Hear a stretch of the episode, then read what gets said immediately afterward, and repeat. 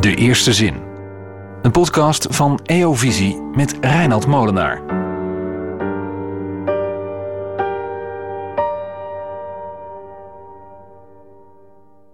Even denkt dan Juma dat hij wakker is geworden uit een angstige droom. Dat is de eerste zin van het boek Een zeker man had een vijgenboom van Monika Nieuwenhuizen Thijssen.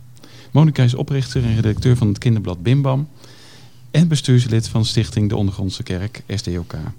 Vandaag is ze bij ons te gast om over haar debuutroman te praten. En visiecollega Elsina is weer aangeschoven als sidekick. Welkom allebei. Dankjewel. Monika, je hebt een heel heftig boek geschreven. Ik vroeg me af, heeft nooit iemand gezegd, doe maar een tandje minder? Ehm, ik heb wel veel mensen mee laten lezen, uiteraard, waar ik bezig was met schrijven. En uh, ik vond het zelf ook heel heftig. Heel heftig. Het heeft heel veel met me ook gedaan. En ik heb het ook gevraagd van is het niet te heftig? Um, de mensen hebben dan juist vaak positief gereageerd van nou het is wel heftig, maar het is wel realiteit. Want het gaat over de vervolging van christenen. Um, hoe kun je dat minder heftig weergeven? Want het is gewoon ongelooflijk heftig. Dus ja. ja, in die zin kreeg ik wel weer van mensen juist stimulerende woorden van... Uh, ja, het is heel heftig. De uitgever daarna, die dan het redigeerde en zo, die, die, die zei soms zelfs van een passage van nou, die kan ook al weg. Ze weten nu okay. wel hoe erg het is. Dus er ja. zijn wel dingen gesneuveld ook. Ja, ja dan kan ik, soms kan ik me dan een klein beetje misschien verliezen in de dramatiek. Ja. En dan ging ik uh, nogal verder van ja, hoe erg het niet was. Hij zei ja, hè, dat, dat, is, ja, dat mag ook al minder. Dus in die zin werd ik misschien wel af en toe even, uh, ja, even ja. weer... Ja. Moet je, ook, je moet het ook nuchter beschrijven, want het is al heftig genoeg. Ja. Je hoeft het niet dramatisch te doen, want het is al erg genoeg van zichzelf. Ja. Want, kun je kort vertellen waar het boek over gaat? Um, ja, het heeft eigenlijk drie verhaallijnen. Ik ben begonnen met het verhaal van Johan. Dat is een Nederlandse christen. Die um, ja, gewoon keurig netjes leeft in Nederland als christen. En um, in, in, contact komt met verhalen uit de vervolgde kerk. Via zijn predikant. Die uh, ambassadeur is van, de, van een stichting mm. voor verdrukte christenen. Het zou zomaar SDOK, het zou zomaar SDOK kunnen zijn, waar ik uh, bestuurslid van ben. Mm. En die heeft ook ambassadeurs. Die, uh, daar gaan ook predikanten voor uh, op reis om naar de vervolgde kerk te gaan. Um, dus die Johan komt ermee in aanraking. En dat heeft best wel een hele impact op hem. en ook een preek van de, van de predikant, die gaat over de vijgenboom. Mm. De gelijkenis van de vijgenboom die doet ook best wel heel wat met hem. Dus da dat is eigenlijk het begin waar het verhaal voor mij is begonnen. Um, ik heb dat, ja, dat zal ik gelijk maar aan het begin zeggen, wel met ontzettend veel gebed gedaan. Mm. Van, heren, wilt u me de weg hierin wijzen? Mag het zijn tot uw eer? En het verhaal is toen wel een eigen, ja, een eigen leven, mag ik eigenlijk niet zeggen. Maar het werd eigenlijk anders geleid dan ik in gedachten had. Mm. Um, dus ja, dat, toen dat klaar was, het verhaal van Johan, toen heb ik het ook naar een uitgever gestuurd. En die zei toen van, um, heftig, heel erg heftig. Eigenlijk te heftig, wat ik ook wel kon begrijpen. En die wilde dat ik er wat aan wijzigde, met name aan het eind. Maar ik kon dat niet, omdat ik heel erg overtuigd was dat ik het zo moest doen. Um, al begreep ik de uitgever wel. Toen heb ik het naar een andere uitgever gestuurd. En die zei van uh, ook hetzelfde, heel erg heftig. Maar hij zei, ik begrijp dat je het zo wil laten staan. Maar kan er niet het verhaal bij van Danjuma? Hmm. Want dat, Danjuma kwam dus in het verhaal van Johan al steeds naar voren. Hmm. Hij zegt, als je dat perspectief ernaast plaatst...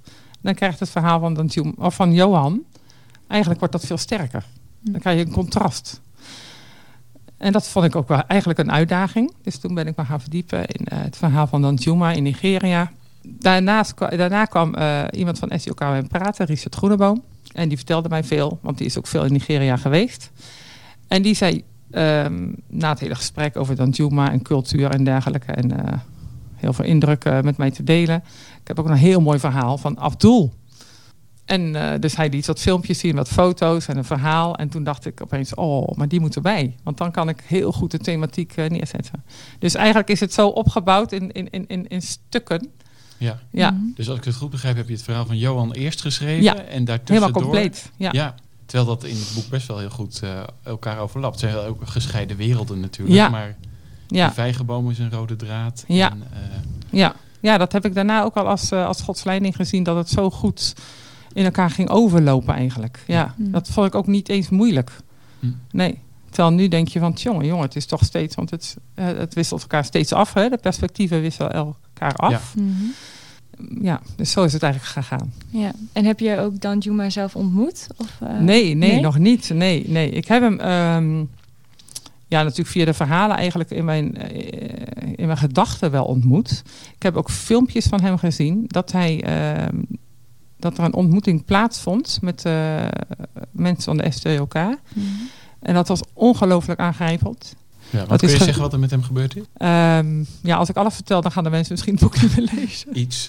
Iets. Er nou, staat ook al wat op de, op de omslag. Ja, precies. Nou, Danjuma is een jongetje van 13 jaar toen hij eh, werd aangevallen door Boko Haram in eh, zijn eh, dorp in Noord-Nigeria, waar heel veel christenen worden aangevallen door Boko Haram. Tienduizenden zijn er al vermoord. Heel veel kerken worden aangevallen. Dus hij, hij wist dat dat om hem heen speelde en hij was er ook al bang van. En op een gegeven moment is dat ook eh, werkelijkheid geworden. En toen is hij eh, enorm toegetakeld en voor dood achtergelaten. Mhm. Ehm, en het filmpje wat ik zag is dat de mensen van de SDOK hem eh, ontmoeten. En iemand heeft dus, ja, mobieltje hebben we tegenwoordig allemaal op zak. Mhm. Heeft dat gefilmd. En die beelden, ik heb dat alleen daarna gedeeld met mijn man. En toen zei hij, joh, dat moet je aan verder aan niemand laten zien. Want dat, dat ventje staat er echt ook in zijn schaamte. Ja, Mm. dat beschrijf je ook wel in het boek, hè? Ja, en ik Dat heb hem echt... gênant is dat Ja. die witte mensen Eh, komen. ja. En, En ik zag toen in die, dat filmpje zijn, zijn blik. Terwijl hij blind is eh, geworden Ja. hè, na de aanslag. Maar hoe, hoe hij keek was bijna hoe hij dacht. En dat heb ik beeld voor beeld heb ik dat eh, gezien. En ik vond het zo intens. Ik denk, ik, ik, ja, ik zal dat jochie niet over de wereld laten gaan in zijn eh, Nee. ja, schamelijkheid. Nee, dat, ik denk, nee. dat hou ik nou privé voor mezelf. Maar ik vond het wel heel mooi om het gezien te hebben... om het toch een beetje woorden te kunnen geven in het boek. Ja. Ja. Ja. Want wat deed het met jezelf? Want je zegt, nou, ik vond het heel intens om dat te zien en misschien ook om erover te schrijven. Eh, wat heeft het met, met jou gedaan? Ja, je ziet gewoon dat christenvervolging ongelooflijk wreed is. Mhm. En dat, dat er achter alles zit natuurlijk de duivel... die de mensen aanzweept om de christenen... en degene die God liefhebben... Te, ja, het moeilijk te maken in het leven. Dat doet heel veel met je. En de andere kant, wat ik ook veel gezien heb... ook met de persoonlijke ontmoetingen... met de vervolgde christenen zelf...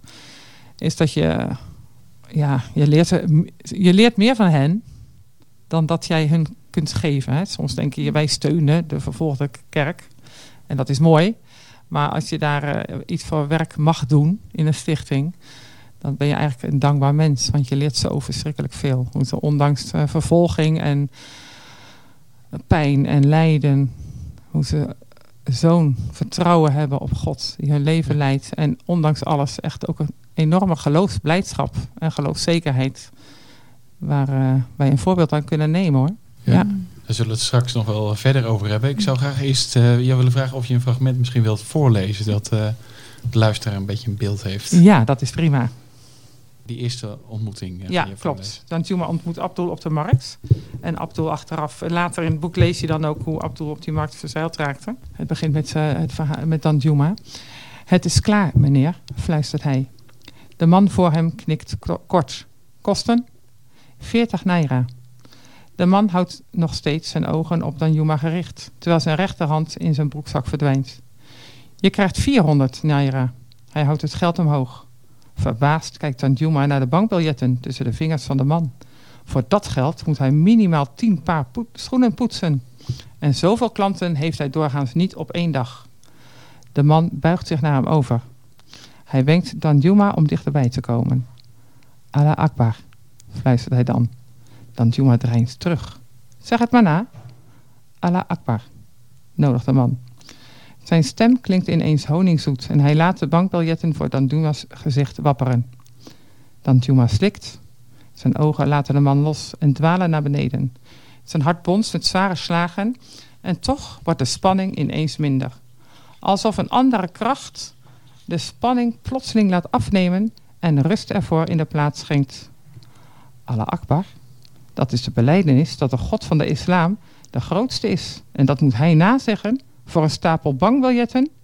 Er is maar één God. Hij is koning. Jezus is koning. Hem heb ik lief. Een warm gevoel doorstroomt zijn hart. Wij hebben hem lief, omdat hij ons eerst lief gehad heeft. De woorden komen als een hemelse gave in zijn gedachten en dalen diep af in zijn hart. Intense blijdschap en vrede vervullen hem. De Heere is bij hem. Hij hoeft nergens bang voor te zijn. De angst verdwijnt. Met een stralende glimlach kijkt de dertienjarige jongen de man voor hem aan. Nee, zegt hij vriendelijk en kalm, dat zal ik nooit zeggen, want Jezus is mijn God. Daar zie je al iets van zijn uh, geloofsvertrouwen, hè, wat Ja. in het boek nog verder uitgewerkt wordt. Ja, klopt. Tegelijkertijd beschrijf je ook ja, de, de godsdienst van Johan. Hè? De hele ja, zware godsdienst eigenlijk zonder, zonder hart.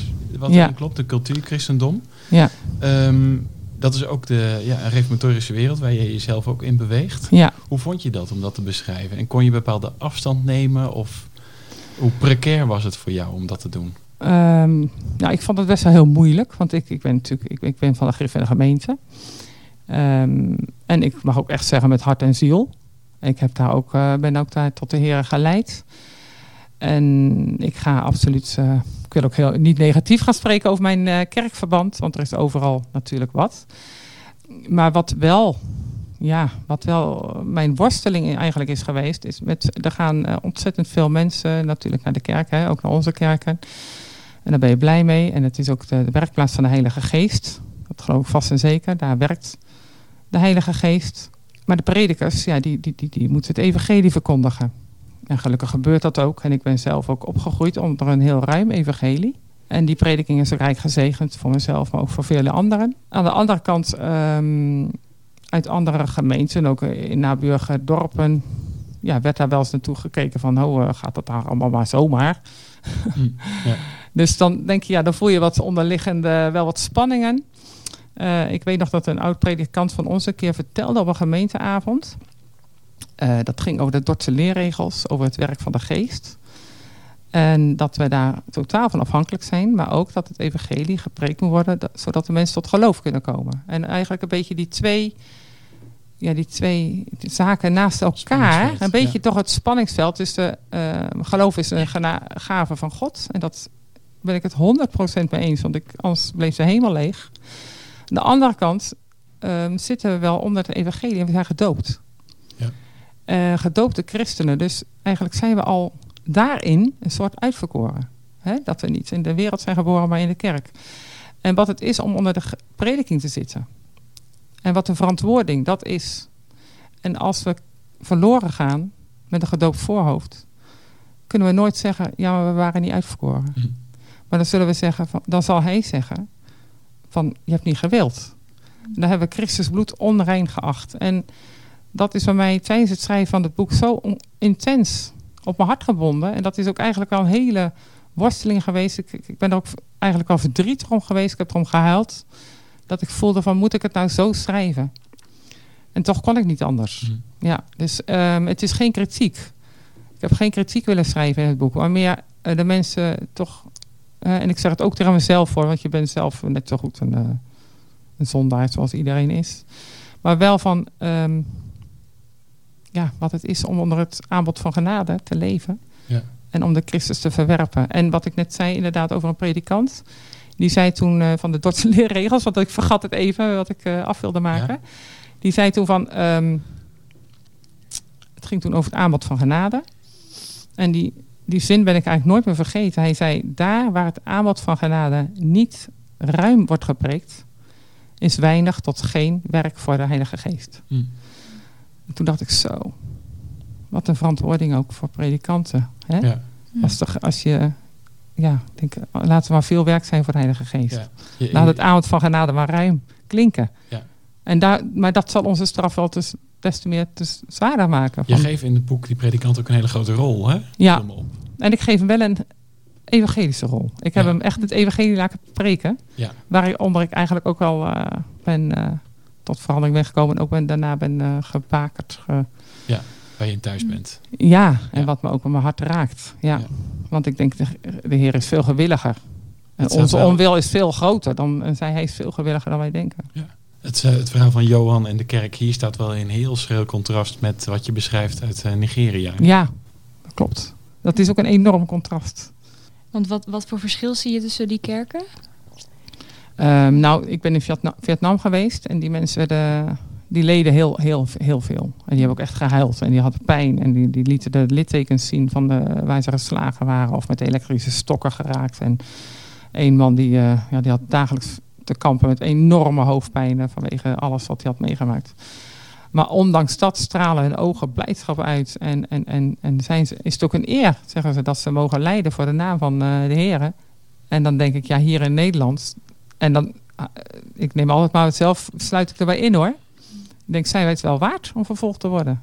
Want gaan wij naar mensen toe en zeggen wij van, uh, nou, je moet behouden worden. Er is maar één naam en dat is Jezus Christus. En dat is je zaligheid. Ik denk, als wij dat allemaal zouden gaan doen, dan worden we irritant gevonden. En, ja, en dat doen ze daar wel. Ze weten dat het leven op spel staat. Maar ze zeggen, er zijn zoveel mensen die niets in God geloven. Er zijn zoveel mensen die, uh, die moeten het evangelie horen. En ze weten dat welke prijs er op uh, hun hoofd staat. En toch gaan ze doen. Ja. En ze Tegelijkertijd zeggen, ben ik zelf wel weer zo westers dat ik denk, ja, dat is mooi dat dat daar zo gaat. Maar uh, Dan Juma die zegt volgens mij in het boek ook zoiets van... Uh, lijden om Christus wil, dat is een, een, een eer. Ja. Maar als je het niet op die manier hoeft te lijden, dan hoeft dat niet per se verkeerd te zijn, denk ik dan. Nee, zelf. dat is zeker zo. Dat is zeker zo. Ik denk dat we heel dankbaar mogen zijn dat we hier nog geen vervolging meemaken. Aan de andere kant, toen ik daar was in uh, Vietnam, toen, daar was zoveel vrede. En zoveel, um, ja, zaligheid zou je het bijna willen noemen. Ondanks het lijden dat ik daar uh, dat ik bijna er tegenop zag om weer naar huis te gaan. Naar het lauwe ja. christendom. Ja. Ik noem Ja, het hier, er, hier zijn de vragen een beetje van, ja, als God liefde is, waarom moet je Ja. dan lijden? ja, en daar zeggen ze, ja natuurlijk leid je, want eh, ze hebben hem gehaat. Ze zullen mij ook haten. Ja. En dat En- vind jij een, wel een antwoord op ook die westerse vraag. Nou, de vervolgde kerk begrijpt helemaal niet dat de westerse kerk niet wordt vervolgd. Die snappen, daar snappen ze niks van. Dan zeggen ze, waarom wo- worden jullie niet vervolgd? Hoe kan, hoe kan dat nou? Dat is toch... Ja, ook het hele Nieuwe Testament zie je natuurlijk ook. Dat de discipelen en iedereen die, die, die Christus volgt het moeilijk krijgt. En die, eh, ik heb ook gehoord dat ze echt zeiden van... eh, we, we bidden van jullie dat jullie eh, eh, zonder verdrukking je geloof mag behouden. Dus dat is een omgekeerde Ja. wereld. Ja. En aan de andere kant natuurlijk, je moet niet verlangen naar lijden en vervolging, want dat is echt afschuwelijk. Ja. Want wat doet, wat doet het met je eigen geloof als je dat zo hoort? Ehm, ik weet nog dat ik toen een keer sprak met een eh, jonge knul, die was predikant. En die werd ook eh, gezocht. Hij eh, was op de vlucht en hij, hij wist ook van als ze me pakken, dan zullen we op zijn minst in de gevangenis zetten en martelen of doden. En hij straalde uit zijn ogen. En het was een blijmoedig man en een jonge knul. En ik zei van hoe oud ben je? Ja, 24. Ik zei, nou, dan kon ik je moeder zijn. Want ik heb een zoon ook van 24. En ehm, toen die wegging, nou, we hadden gesproken en zo. En hij, hij, hij, was ontzettend gedreven. Enorm. Eh, De levenslust straalde ook nog uit zijn ogen, maar ook het geloofsvertrouwen. En, eh, en ondanks dat hij gezocht werd en zo. En ik was een beetje bezorgd voor hem. Dus toen eh, namen we afscheid en ik zei van, zul je wel voorzichtig zijn? Ik zeg, want zeg, je gaat voor de zaak van de Heer. In, eh, zo eh, klonk dat. Ik zeg, maar je moet ook je verstand gebruiken. Hè? Voorzichtig zijn. En toen keek hij me echt een beetje bevreemd aan. En toen zei hij van, eh, ja, dat staat ergens in Matthäus geloof ik. Van als je de, don't be ashamed for the Lord, zei hij. Hè? Schaam je niet voor het evangelie. Want als je je voor mij geschaamd zal hebben, zegt de Heer dan, hè, zal ik me voor u schamen. En dat kwam zo naar binnen. Toen dacht ik, zo, uit zo'n overtuiging. En hij zei, eh, ik word beveiligd en ik, eh, er zijn nog zoveel mensen die nog over hem moeten horen. De vijgenboom is een eh, rode draad hè, in het Ja. verhaal. Zowel bij, in het verhaal van de, Danjuma als van Johan. Het heeft heel de titel gehaald van je ja, boek. klopt. Heb je nog andere rode draden overwogen? En misschien ook een andere titel? Ehm, ik ben begonnen met een andere titel. Dat was een wereld van verschil. Dat was Oh ja. mijn als eerste mijn titel. En, ehm, maar als schrijvend ben ik echt, en ook al biddend eigenlijk. Maar mijn grootste gebed was, Heer, mag het zijn tot uw eer. En wilt u ook de leiding nemen. Maar als schrijvend kwam eh, de verantwoording inderdaad sterk naar voren. En toen werd ik bepaald bij de vijgenboom. Van een zeker man had een vijgenboom, de gelijkenis. En hij bracht geen vrucht voort. Dus hou hem uit. Hè? Waarom eh, beslaat hij ook onnuttiglijk de aarde? Ja. Maar dan zegt ehm, de, ja, de, de, de, de en dat is eigenlijk een predikant. Die gaat dan een beetje, een beetje vragen aan de landman. Hè, van, ah, geef hem nog een jaar. En ik zal heel veel mest eromheen leggen. En ik zal hem. En dat, misschien dat hij dan vruchten gaat voortbrengen. Ja, en dat. eh, Ik vond dat zo eh, passend eigenlijk. Die, de, gelijkenis van de vijgenboom bij het hele verhaal. En ik moet eerlijk zeggen, ik, eh, ja, ik vind het een, ook wel een mooie titel. Een zeker man had een vijgenboom. Dus iedereen denkt, ja, nou, en, en dan? Waar gaat het over? Gaat het over? Ja. Dus een beetje prikkelend. Ja. Eerst dacht ik een zeker man. En dan stoppen. Ja. Maar je wilt wel meer. Maar ja, ik dacht dan, ja, ik wilde toch wat meer zeggen. En had een vijgenboom. Ja. Ja, een beetje een bijzondere titel is het misschien wel. Ja. Ook het, het, het thema incest stel je aan de kaart. Hè? Dat wordt natuurlijk allemaal in het boek niet, eh, niet lichter op. Nee. Ehm, hoe, nou, misschien is de vraag van, heb je, heb je het idee dat dat vaak voorkomt in eh, de reformatorische of christelijke wereld en misschien ook vaker dan daarbuiten? Nou, dat wil Omdat ik je niet. het zo neerzet? Nou, daar wil ik geen oordeel over vellen. Dat, eh, ik, ik, weet, ik weet dat het vaak voorkomt. Hm. Dat heb ik al. eh, ik heb eh, vroeger gewerkt in een kinderhuis van de kinderbescherming. Oké.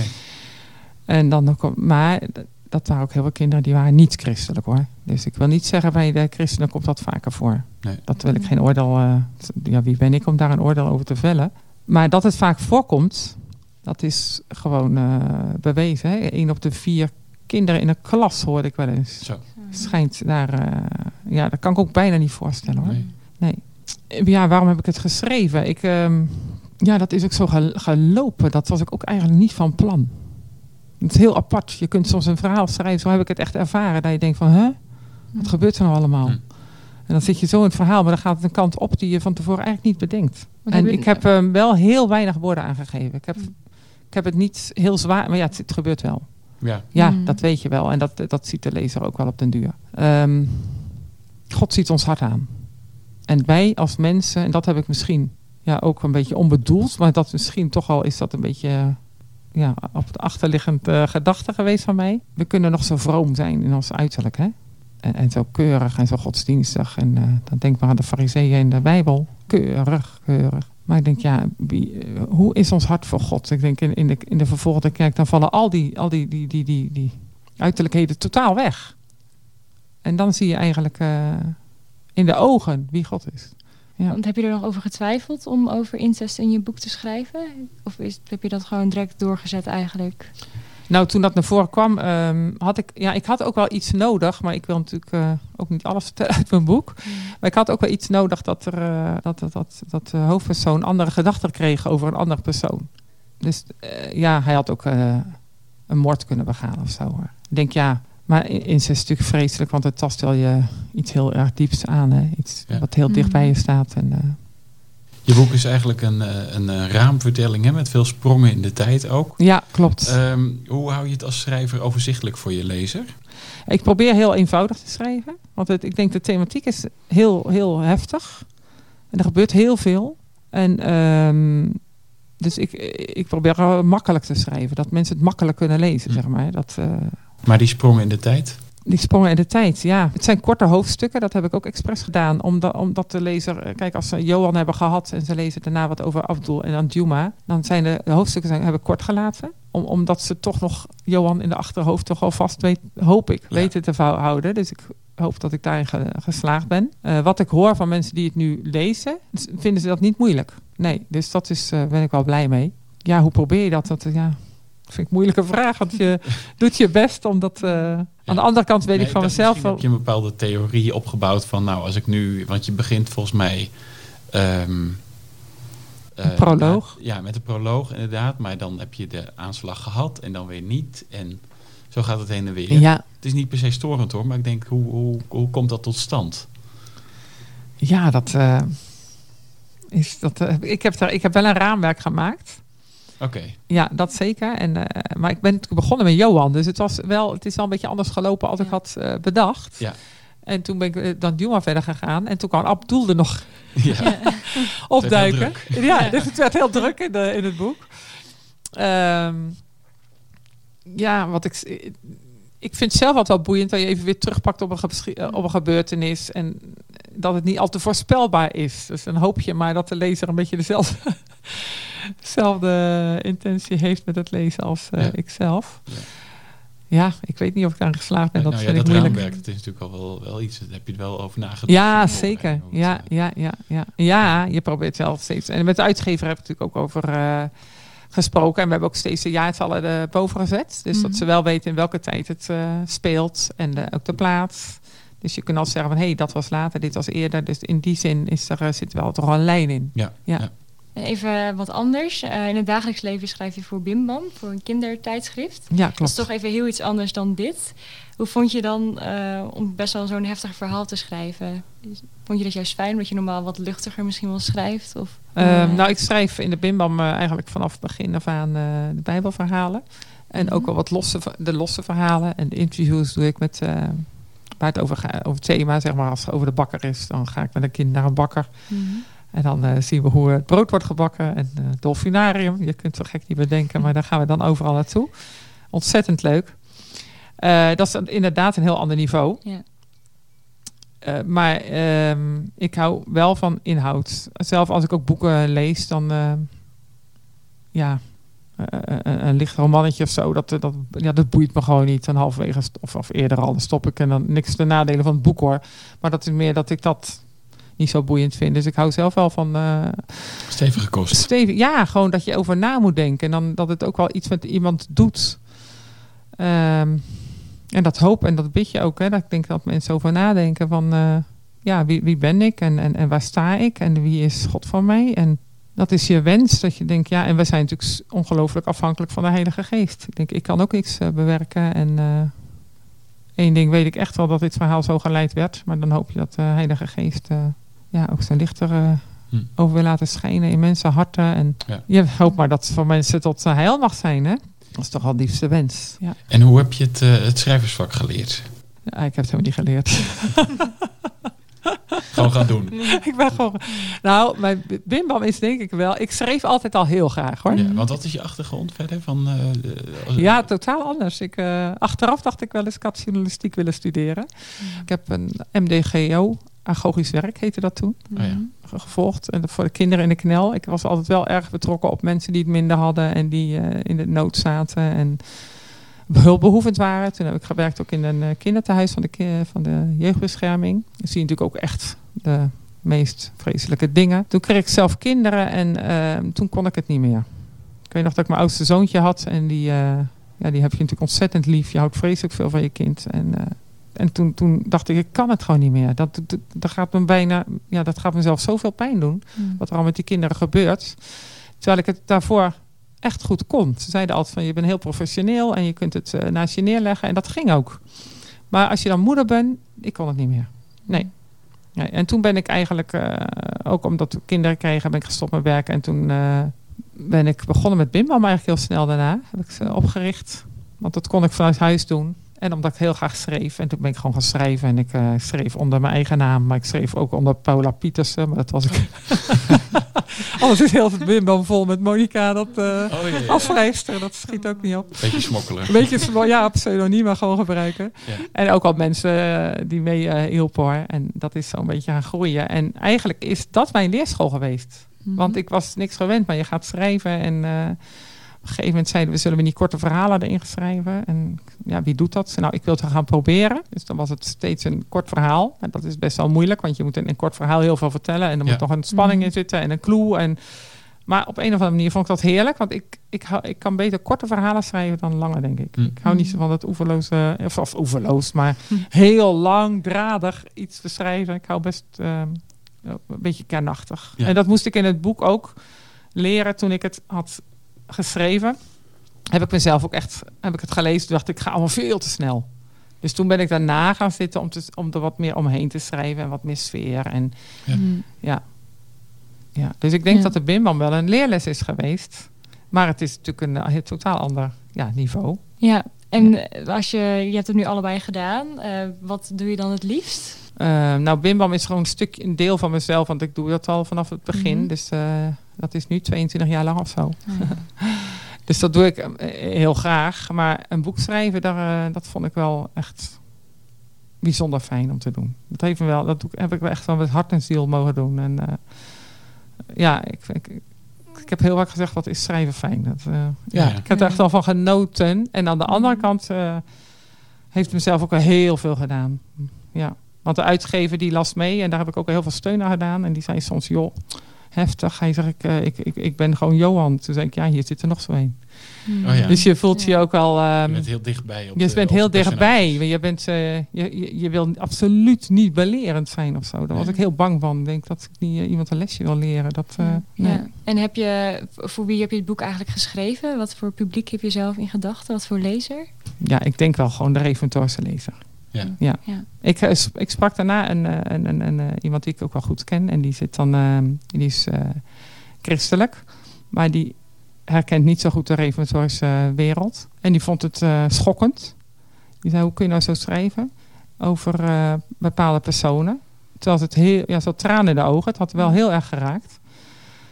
En toen hadden we het erover. Ik zei, ja, ik zeg, weet je, ehm, bij, haar, bij ons in de kerk, het is natuurlijk wel een wonder als je gered wordt. Dan moet nog wel een wonder blijven. De Jezus gestorven aan het kruis voor zondaren. Eh, en toen zei zij, dat vond ik eigenlijk wel heel mooi. Toen zei zij, het zou net zo goed zijn als ik nu een boek zou schrijven voor onze kerken. En dat ik dat zou schrijven van, eh, wat bij ons in de kerken zegt ze, dan zijn heel veel mensen die zeggen, halleluja, prijs de Heer.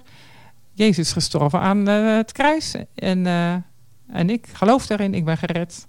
Ze zei, maar dat, dat gaat helemaal niet diep. Ze zei, dat vind, dan loop ik tegenaan bij ons in de kerken. Ja. En ze zegt, als ik daar nou eens een boek over ga schrijven, van ja, ik zeg, misschien kun je het zo zien. Ja, dus echt Ja. die specifieke vragen. Die specifieke in je vragen die eigen we- achterban- In je eigen achterban. Ik zei, eh, en dan wil je totaal, totaal niet veroordeeld zijn, maar het is uit eh, liefde van je hart. En je zegt van 100% genade als je gered wordt. 100% eigen schuld als je verloren gaat. Hm. Ja, zie dat maar bij elkaar te krijgen. Dat is heel moeilijk. Maar ik geloof wel dat het zo is. En wat hoop je dat lezers uit je verhaal halen? Ja, daarna, hè, in het boek staat een nawoord van André van Grol, de directeur van de SDOK. Mhm. En die zegt dan ook van ja, wie, wie, wie ben je? Johan, Abdul, Hm. Danjuma. Waar herken je in? Ik hoop dat de mensen na gaan denken van eh, wie ben ik en wie is God van mij? Hm. Echt die spiegel voorhouden. Een spiegel, ja. ja, ja, ja. De spiegel eigenlijk ook wel toch al van de vervolgde kerk. Ja. Want ik denk daar is wel het, ehm, het leven met de Heer heel dichtbij. Want dat heeft hij ook beloofd. Hè? Ik ben met u en dat zie je daar zo wezenlijk. En dan valt al het andere eromheen eigenlijk weg. Dan blijft dat alleen over. Ik kan me voorstellen dat de SEOK heel blij was met, jou, eh, met jouw boek. Ja, Hoe waren de reacties verder? Ik, tot nu toe heb ik eigenlijk echt heel goede reacties. Ja, daar ben ik ook wel heel dankbaar voor. Ja. Ik heb eigenlijk nog geen eh, echt negatieve reacties gehad. Mensen die zijn eh, ja, die, die, die gegrepen door het verhaal hoor ik dan. En ik kreeg zelfs een briefje van een jongetje van, eh, uit groep 8. En toen dacht ik, oh, dat is helemaal niet voor jouw leeftijd. maar misschien omdat ik ook in de bimbam sta of zo. Oh ja. Was dat, eh, dat ze dachten, oh, het heeft een, een boek geschreven. Dat ze dachten, dat is voor kinderen. nachten? Nou, hij, hij leest, ik hoorde wel later, hij leest heel veel. En het is ja. een jongetje die heel diep nadenkt. Maar ik kreeg een briefje dat hij zo eh, geraakt was door het boek. Dus dat was heel grappig. Maar en ik kreeg mailtjes. En eh, ik heb heel, heel lang gezegd, ik vind het een heel naar boek wat ik heb geschreven. Echt een heel naar boek. Dat heb ik ook Mm. echt zo ervaren. Ja. Dat ik er een beetje be- bedroefd bijna van was. Ook Ja. omdat het, Ja. eh, ja, ik denk, moest het nou zo? Maar het moest wel zo.